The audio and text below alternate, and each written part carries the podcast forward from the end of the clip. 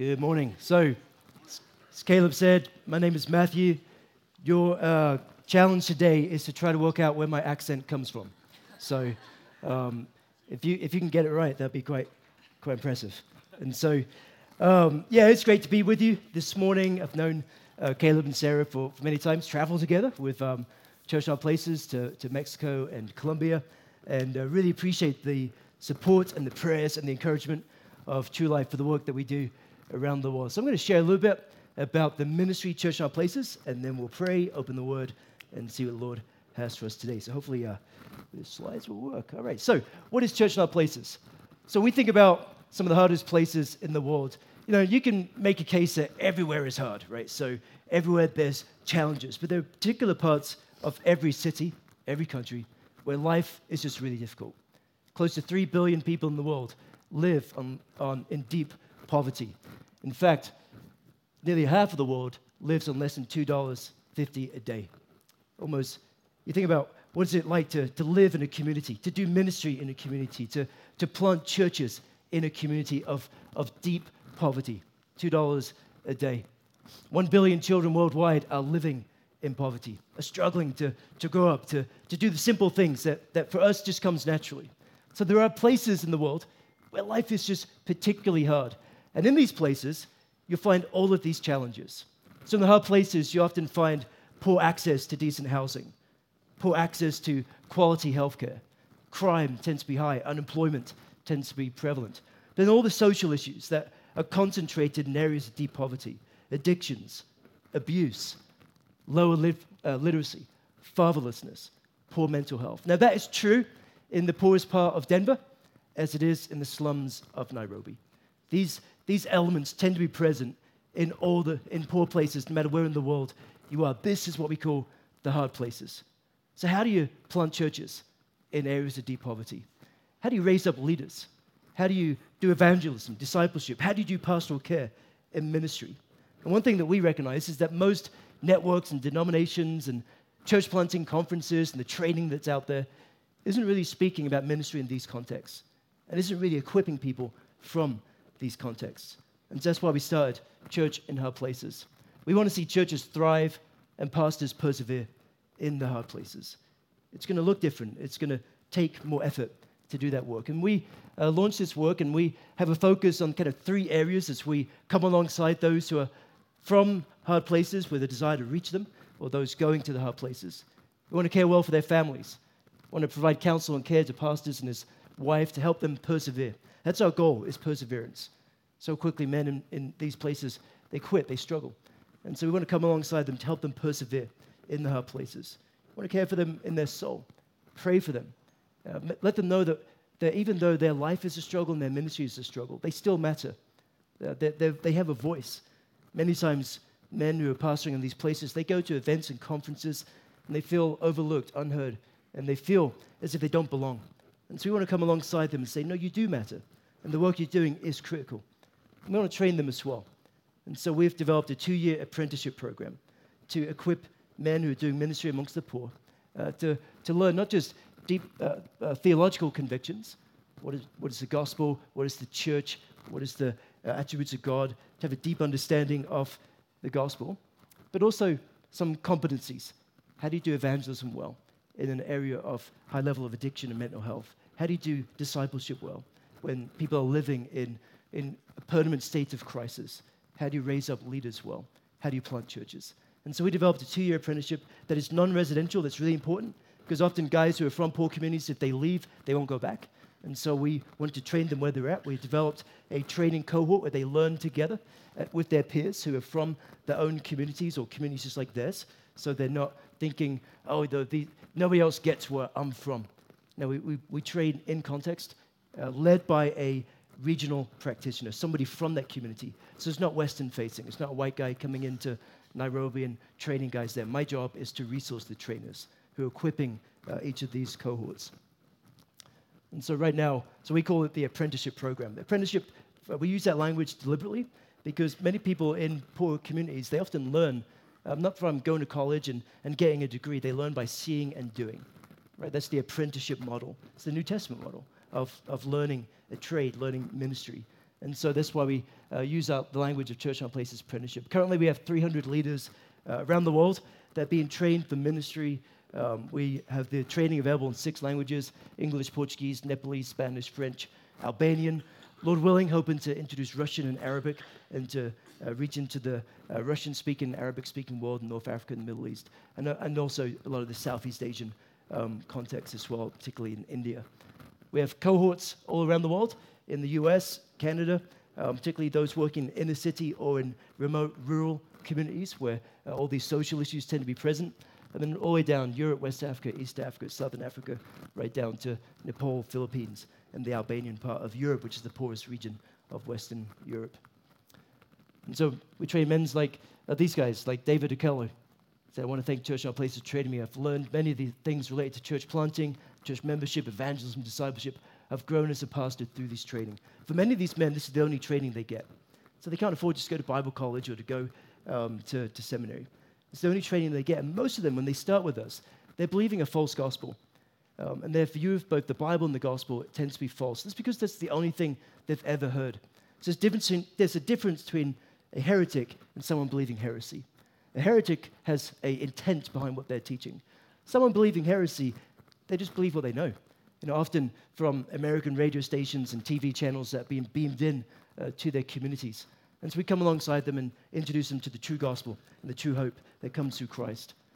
And it's led by cohort leaders like Alfonso, who is our cohort leader in Cape Town, who leads our Southern African cohort. And this picture over here is the uh, intensive training that we just did in uh, Guatemala, Guatemala City, with our cohort there. And so this is what Church on Place is. We're, we're trying to catalyze healthy church planting in some of the poorest, hardest to reach places on earth. And so, you know, when you think about missions and reaching the unreached around the world, there's, there's a few ways you can do it, right? You can raise up a missionary, you can raise $100,000, you can send them to the other side of the world, and, and that's good, and it's good. We need missionaries. So we're going to go and, and do, uh, train up church planters where they're at. Or you can get alongside one church in Mexico City or in Guatemala City and pay them three, four, five hundred dollars a month and support that one church. What Church in Hard Places is doing is we're inviting you to invest in a whole region and to create an ongoing pipeline of healthy indigenous church planters to that region. And so we're encouraging and we're praying that churches just like yours will adopt uh, a region of the world, one of our cohorts, and really invest. It takes about $10,000 a year per cohort. So invest in that cohort over two years, and then every year a new group of guys will come through the training. Get to know our cohort leader, view him as your missionary on the ground, and maybe even come, come and help us on, do some of the intensive trainings that we do in the country as well. And this Church in Our Place is really encouraged by your support and the, uh, the way that you guys have, have prayed with us, re- re- even from the beginning of the work we're doing, and we'd love to have you continue to support and pray for this work as well. I'm going to pray for us pray for this work, and then pray uh, as we open up the Bible and study this word together. Let's pray. Father, we just thank you that, as we've sung this morning, that, that you are a God who, who loves us, that you sent your Son to die. Such is the expression of your deep, deep love for us. And we know that. But Lord, there are people all around the world who are living in, in such uh, tragic lifestyles often afflicted by trauma, reeling from all the consequences, perhaps addictions or abuse that they've lived through. And Lord, they need to know of that love as well. They need to know of that same hope that comes from the God who sent his Son to die for them. And Lord, we believe that you have, have your people all around the world in some of the hardest places, some of the least reached places on earth. And we believe that Jesus is worthy of worship even there. And so I pray that you would raise up many men and women to come and worship you, and many church planters to plant healthy churches, and pastors to, to, to persevere and to thrive in the ministry setting where they're at. And I pray you raise up churches like this to come alongside them so they know that they do matter. And that even though their life is difficult and hard, well, we can learn much from them as well about what it means to persevere with hope in the gospel of Jesus. And I pray for our time together this morning now. As we open your word, I ask, Father, your spirit would come that you would reveal yourself to us again. You would make us know of the deep, incredible, rich love that you have for us, as revealed to us through your Son, Christ Jesus. It's in his name we pray. Amen. Amen. We're going to uh, look at Isaiah. And so, as we do so, go to Isaiah chapter 7 if you've got your Bibles. And so, first thing I'm going to teach you today is you say Isaiah. That's the way you pronounce it, right? Same way you say Jeremiah or Nehemiah or Hezekiah, Isaiah, right? I'm getting it, I'm just being consistent. I don't know what you guys have um, doing when you mess up the pronunciation of that word, right? So, um, so first is a little bit of English, English lesson there. So Isaiah, right, chapter 7, we're going to read verse 1 to verse 14. In the days of Ahaz, the son of Jotham, son of Uzziah, king of Judah, Rezin, the king of Syria, and Pekah, the son of Remaliah, the king of Israel, came up to Jerusalem to wage war against it, but could not yet mount an attack against it when the house of David was told, Syria is in league with Ephraim, the heart of Ahaz, and the heart of his people shook as the trees of the forest shake before the wind.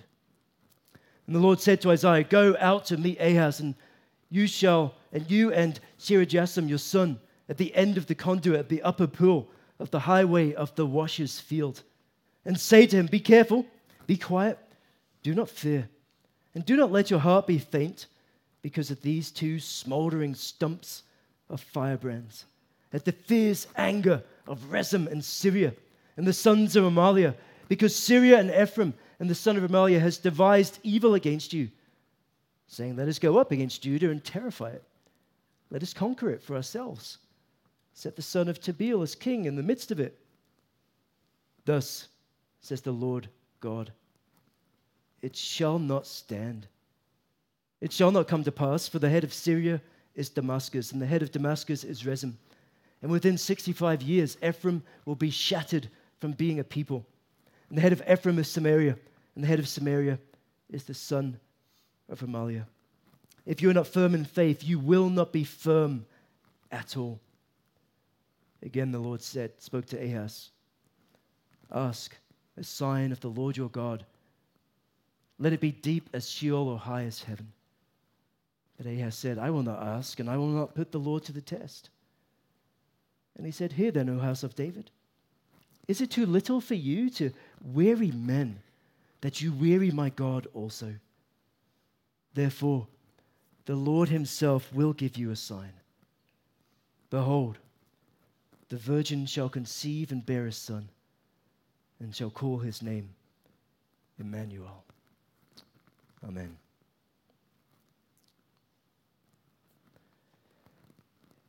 O come, O come, Emmanuel. It's a hymn that's been sung in the lead up to Christmas for close to a thousand years. About 1200 years ago, that hymn was first written. What is it about this song, this particular hymn, this Christmas carol that's allowed it to, to last the test of time? So many other Christmas songs can arise and fall. You think about other songs that we are familiar with this time of year. Maybe there's some, some that you used to sing that we don't sing anymore, but there are certainly some songs that have survived at least recent history. All I Want for Christmas is beginning to look a lot like Christmas. Mary, did you know? Christmas shoes. I pray that we forget those songs. Right? There are some that we may be timeless, others that have had their time and they need to go. But this song, this ancient hymn, O come, O come, Emmanuel, it's been sung by choirs and in chapels, in homes, from the Middle Ages to the medieval ages, from the era of the Reformation through the Renaissance through the so called Enlightenment, the Industrial Revolution, from empires and war zones, right up to our present day. Not even Mariah Carey can beat that.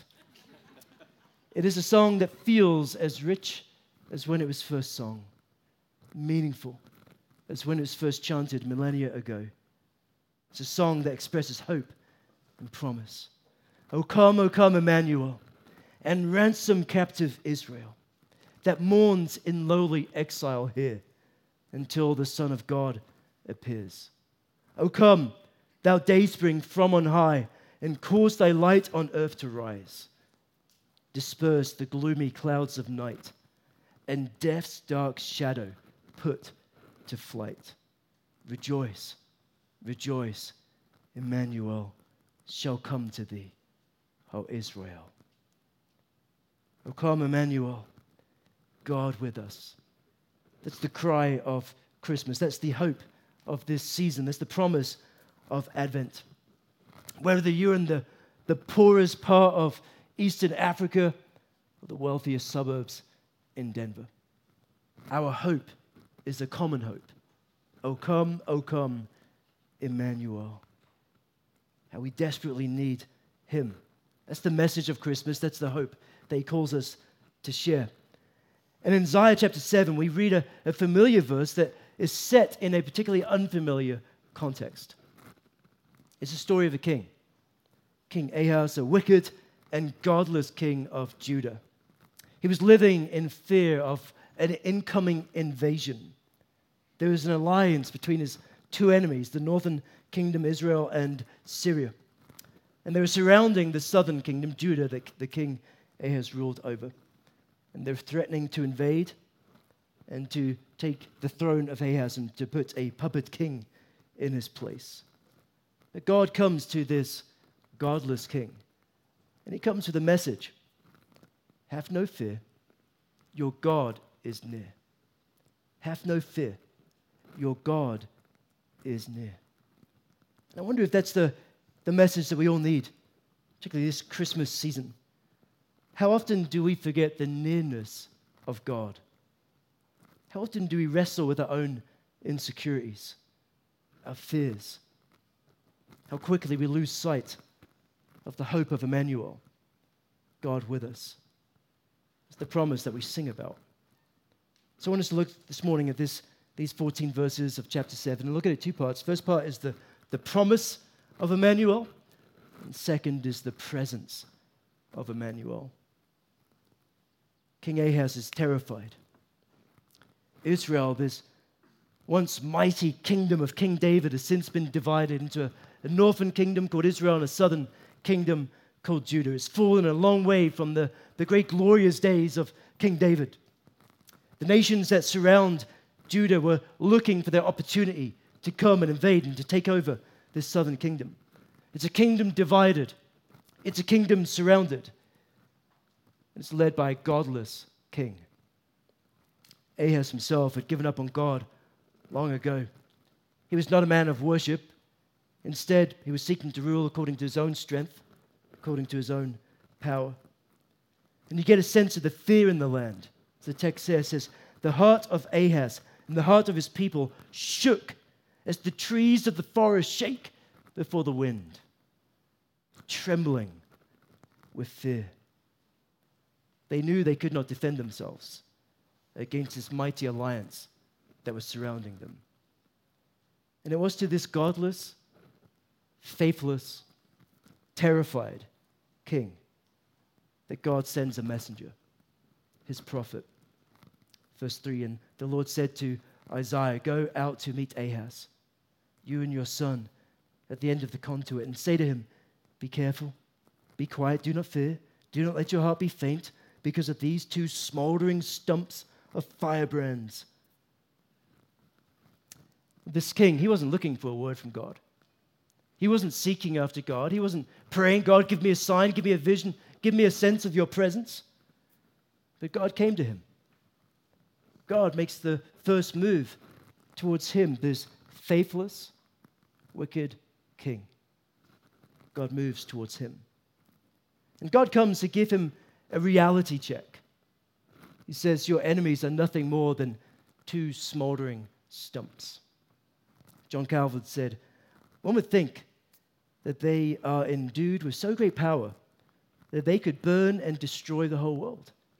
To put down the excess of terror, the Lord declares that what we imagine to be a burning and perpetual burning is but a slight smoke and of a short duration. When Ahaz lay awake at night, terrified, all he could see was from his own human perspective the challenges that he was facing. And the problems to him seemed completely overwhelming. To him, he felt powerless. The enemy could not be defeated. But Ahaz failed to see God in his power, God in his strength. Ahaz stood trembling in fear before his problems, but God God came to him to remind him your problems may look big and scary, but they're nothing more than smoldering stumps that can be puffed out by a holy God. The truth is, for most of us, the more we look at our problems, the bigger our problems become in our minds. But God says the more we look to Him, the smaller our problems can appear to us. I wonder what problems that you are facing right now. What are the struggles? What are the things that make you shake with terror, paralyzed with fear? Maybe it's financial stress or relationship strife. Maybe it's a physical difficulty or a sickness with which you've been diagnosed. Maybe it's overwhelming grief from the loss of someone you greatly love. Maybe it's the threat of financial pain. And these very real and difficult challenges, they press in against us. They can make us feel suffocated, leave us awake at night. They rob us of our joy and our hope. But from God's perspective, every problem that you are facing right now is nothing more than a smoldering stump before Him. Your problems might overwhelm you, but if you are in Christ, they cannot destroy you. And that's the message that God comes to Ahaz with. God sent his messenger to correct his misplaced vision. I got the car dropped me off here this morning, and I noticed in the, the side mirror of the car it said, Objects may appear closer than they are, or objects may appear further than they are. And it's reminded to us that actually God Himself is actually closer than we might think He is. He is near to us, even in the midst of our trials and challenges.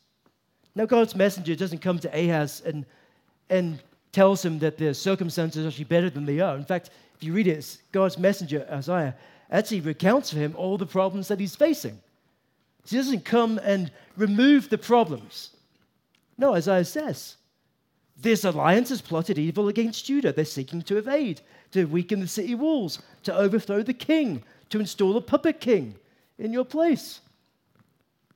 So Ahaz thinking, he's got to be thinking, well, thanks for that message. That was helpful. I really needed that. The challenges you're facing, they are real. The pain you're experiencing, it is a struggle. God doesn't dismiss the challenge, He doesn't cheapen the pain. But He does remind us that He is stronger. Look at what He says. If you are not firm in faith, you will not be firm at all. If you are not firm in faith in the living God, you will not be firm at all. Often we don't need our circumstances to change a situation just to go away, our life to get a little bit easier. God comes to renew our faith. to give us the faith to persevere, to remain strong, to remain hopeful and confident in Him. The real problem that Ahaz faced wasn't the enemy that surrounded him. His true problem was the lack of faith within him. If you do not stand firm in your understanding of who God is and what He can do, you won't stand at all. We don't need to escape our problems. What we need more than anything is the faith to stand. When our faith increases, our courage increases. And Isaiah invites Ahaz to ask for a sign. Now, this seems odd. Surely it's not good to, to test God, to ask for a sign. But what is God doing here? He wants to bring Ahaz to a place of saving faith. He's saying, Look, you don't believe? You don't believe in this living God? Ask for a sign. Anything, he says. As deep as Sheol, as, as, as the depth of the sea, or something high as the heavens. Ask for anything for God to reveal himself to you, to make himself known to you. One commentator said this sign was intended to be of world shaking importance, something that all the peoples of the earth for all time would know about, a sign that would strengthen the faith of millions. But Ahaz refuses to ask for a sign. He offers false piety. It is wrong to put God to the test. But the reality was, Ahaz wasn't, didn't refuse a sign out of piety. He refused to sign because he didn't want to believe in a God. He didn't want to believe there is a God. He wanted nothing to do with God. The reason why he refuses to ask for a sign is because he doesn't want God at all. And we're surrounded in this city, in this city right here, by men and women with the same heart of King Ahaz. Maybe you were once in that place yourself. Perhaps you're still there. Perhaps you would prefer to silence God, to ignore Him, to want nothing to do with Him, to push Him away. It doesn't matter how much evidence there is to confirm that God exists, His word is true. It's still not enough. Evidence cannot create faith, it just confirms it. But without faith, all the evidence we can point to, it's unwelcome. There are people all around us singing the same Christmas songs we sing, but they want nothing to do with the God about which those songs are sung. Hebrews 11, verse 6 says, And without faith, it is impos- impossible to please him. For whoever would draw near to God must believe that he exists and that he rewards those who seek him. This Christmas season, God reveals himself again to us, reminding us through even the lighting of an Advent candle that he has come to us.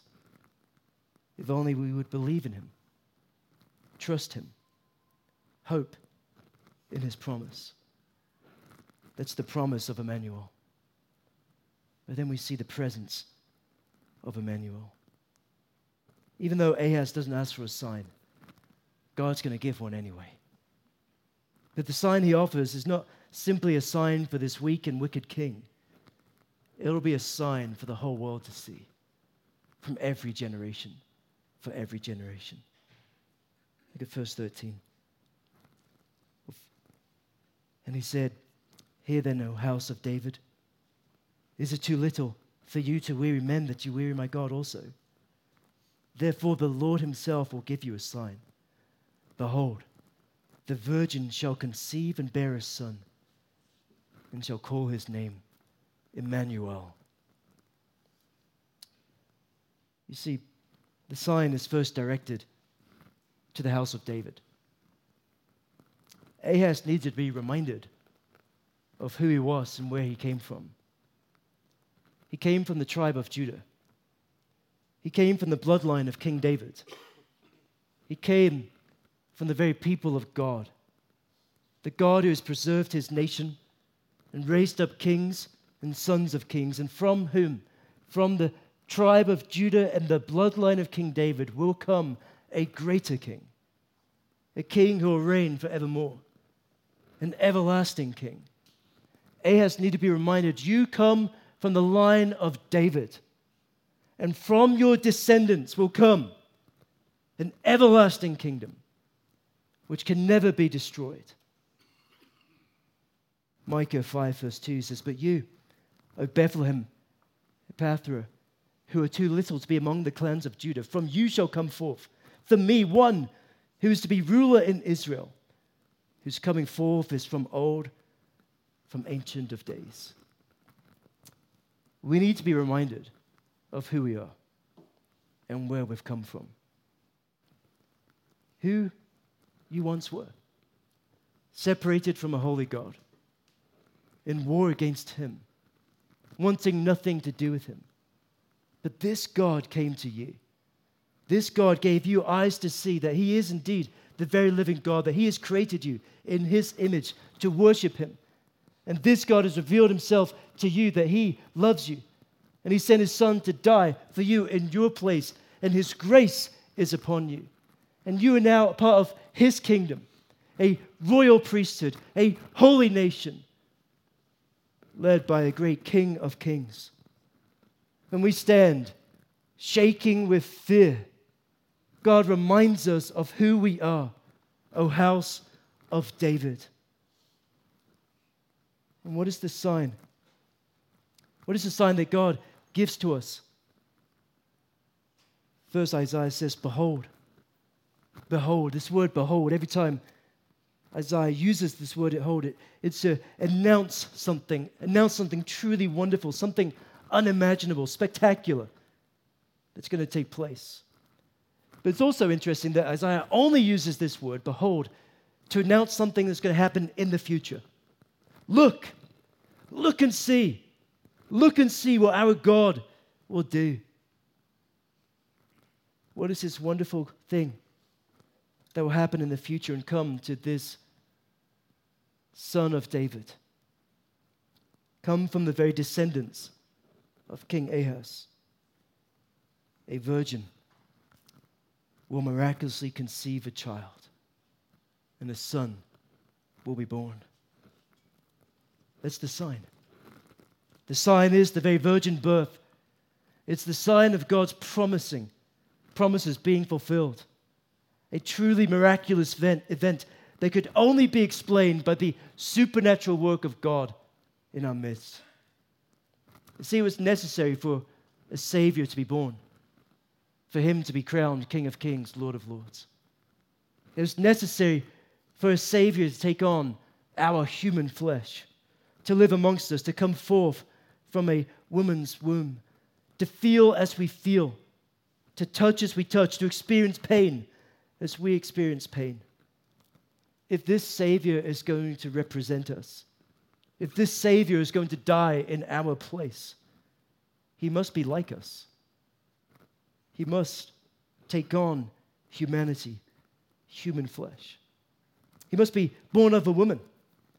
But to be born of a man, then he would bear the same sin nature of man.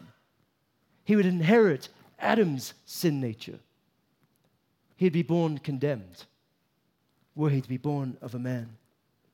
So, to be our Savior, he needs to be born of a woman, fully human, and yet not of a man, not under condemnation. In Luke 1, verse 26, it says, In the sixth month, the angel Gabriel was sent from God to a city of Galilee named Nazareth, to a virgin betrothed to a man whose name was Joseph, from the household of David. And the virgin's name was Mary. And he came to her and said, Greetings, O favored one. The Lord is with you. But she was greatly troubled at this saying and tried to discern what sort of greeting this might be. And the angel said to her, Do not be afraid, Mary for you have found favor with God. And behold, you will conceive in your womb and bear a son. You shall call his name Jesus. For he will be great. He will be called the Son of the Most High. And the Lord God will give him the throne of his father David. And he will reign over the house of Jacob forever, and of his kingdom there will be no end. Mary said to the angel, How will this be, since I am a virgin? The angel answered her, The Holy Spirit will come upon you. The power of the Most High will overshadow you. Therefore, the child will be born, and he shall be called Holy, the Son of God. Behold, a virgin shall conceive of a child. This is the promise of God to us, the very presence of Emmanuel. Mary, she couldn't deny it. With every flutter of those baby kicks in her womb, she knew it to be true. She knew that the only explanation is that this baby is the fulfillment of God's promise to her and to her people. Many years after Ahaz had passed away, God came to this same godless kingdom, this same people of God, and he ruled by another godless king, a king by the name of Herod. And God came and made himself known to them in a most extraordinary way. But there is another wicked king, graceless, faithless king, who wanted nothing to do with this God. King Herod did not want to believe in the word of God. He sought to silence him, even to kill the very son of promise. In this little town of Bethlehem, a, child would be born but he was a child of God. And he could not be killed or destroyed until the Lord our God chose the day upon which he would die. He came from the tribe of Judah, the bloodline of King David, a descendant of King Ahaz. Consider the words of the angel to Joseph in Matthew 1:20. But as he considered these things, behold, an angel of the Lord appeared to him in a dream, saying, Joseph, son of David, do not fear to take Mary as your wife, for that which is conceived in her is from the Holy Spirit. She will bear a son, and you shall call his name Jesus, for he will save his people from their sins.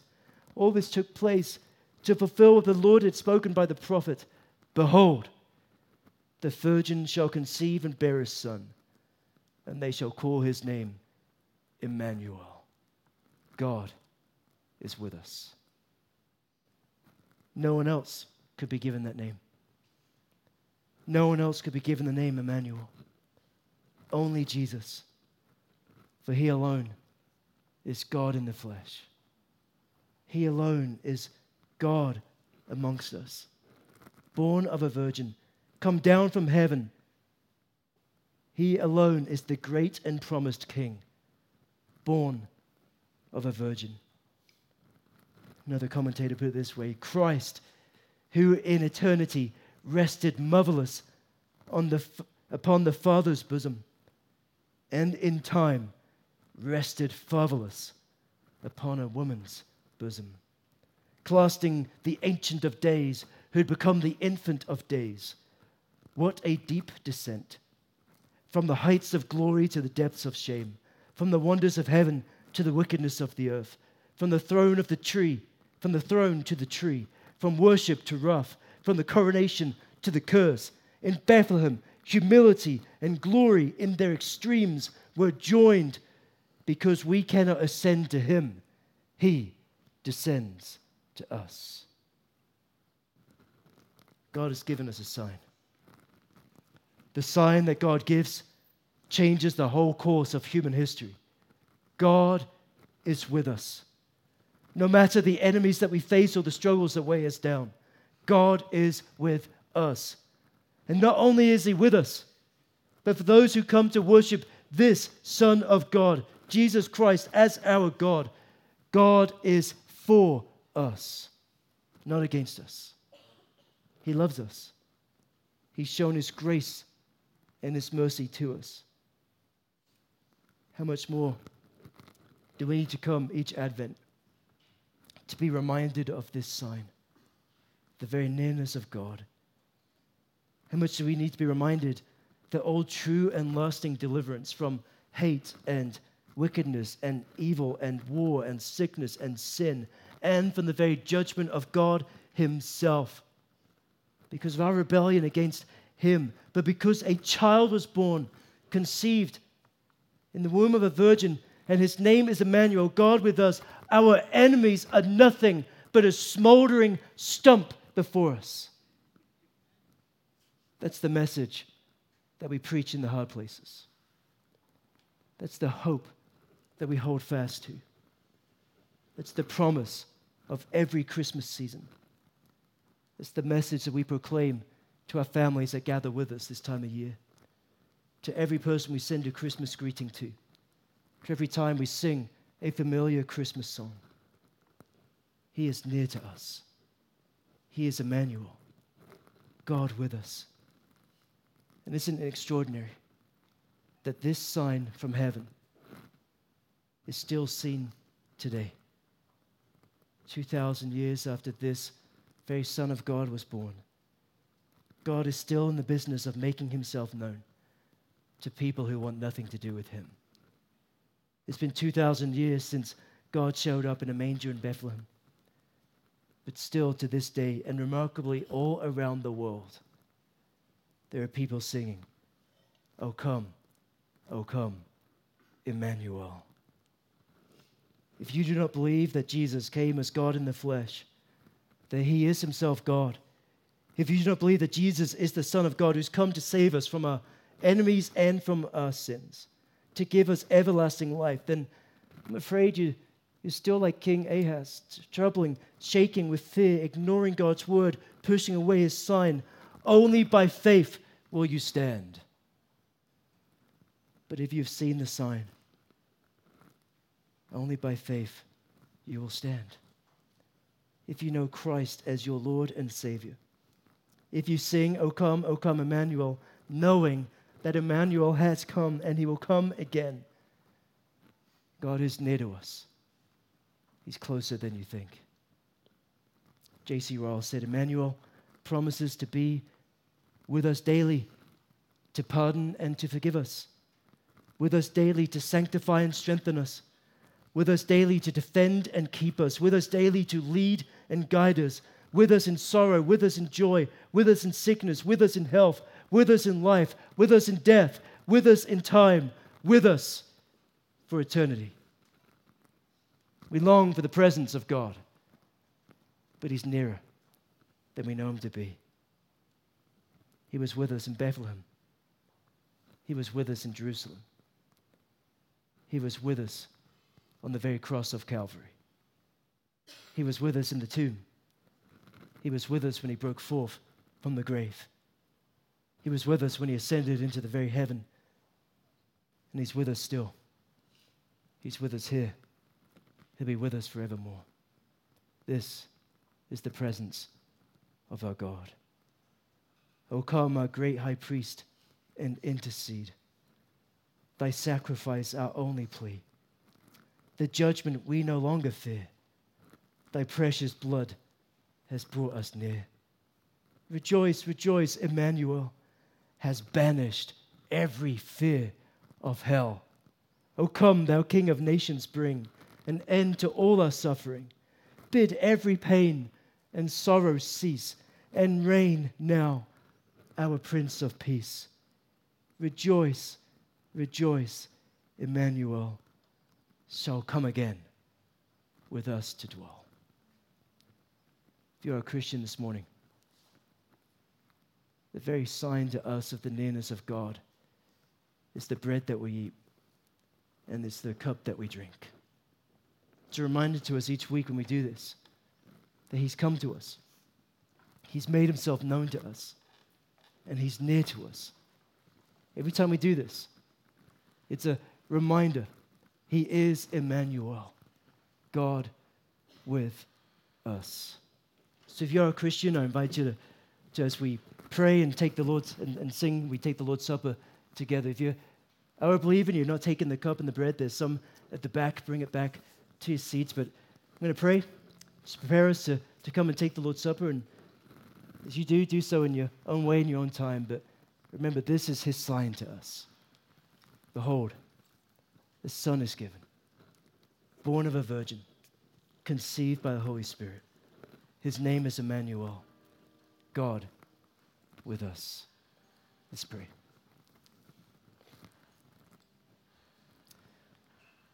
Oh Lord, you know, you know the depths of each one of our hearts.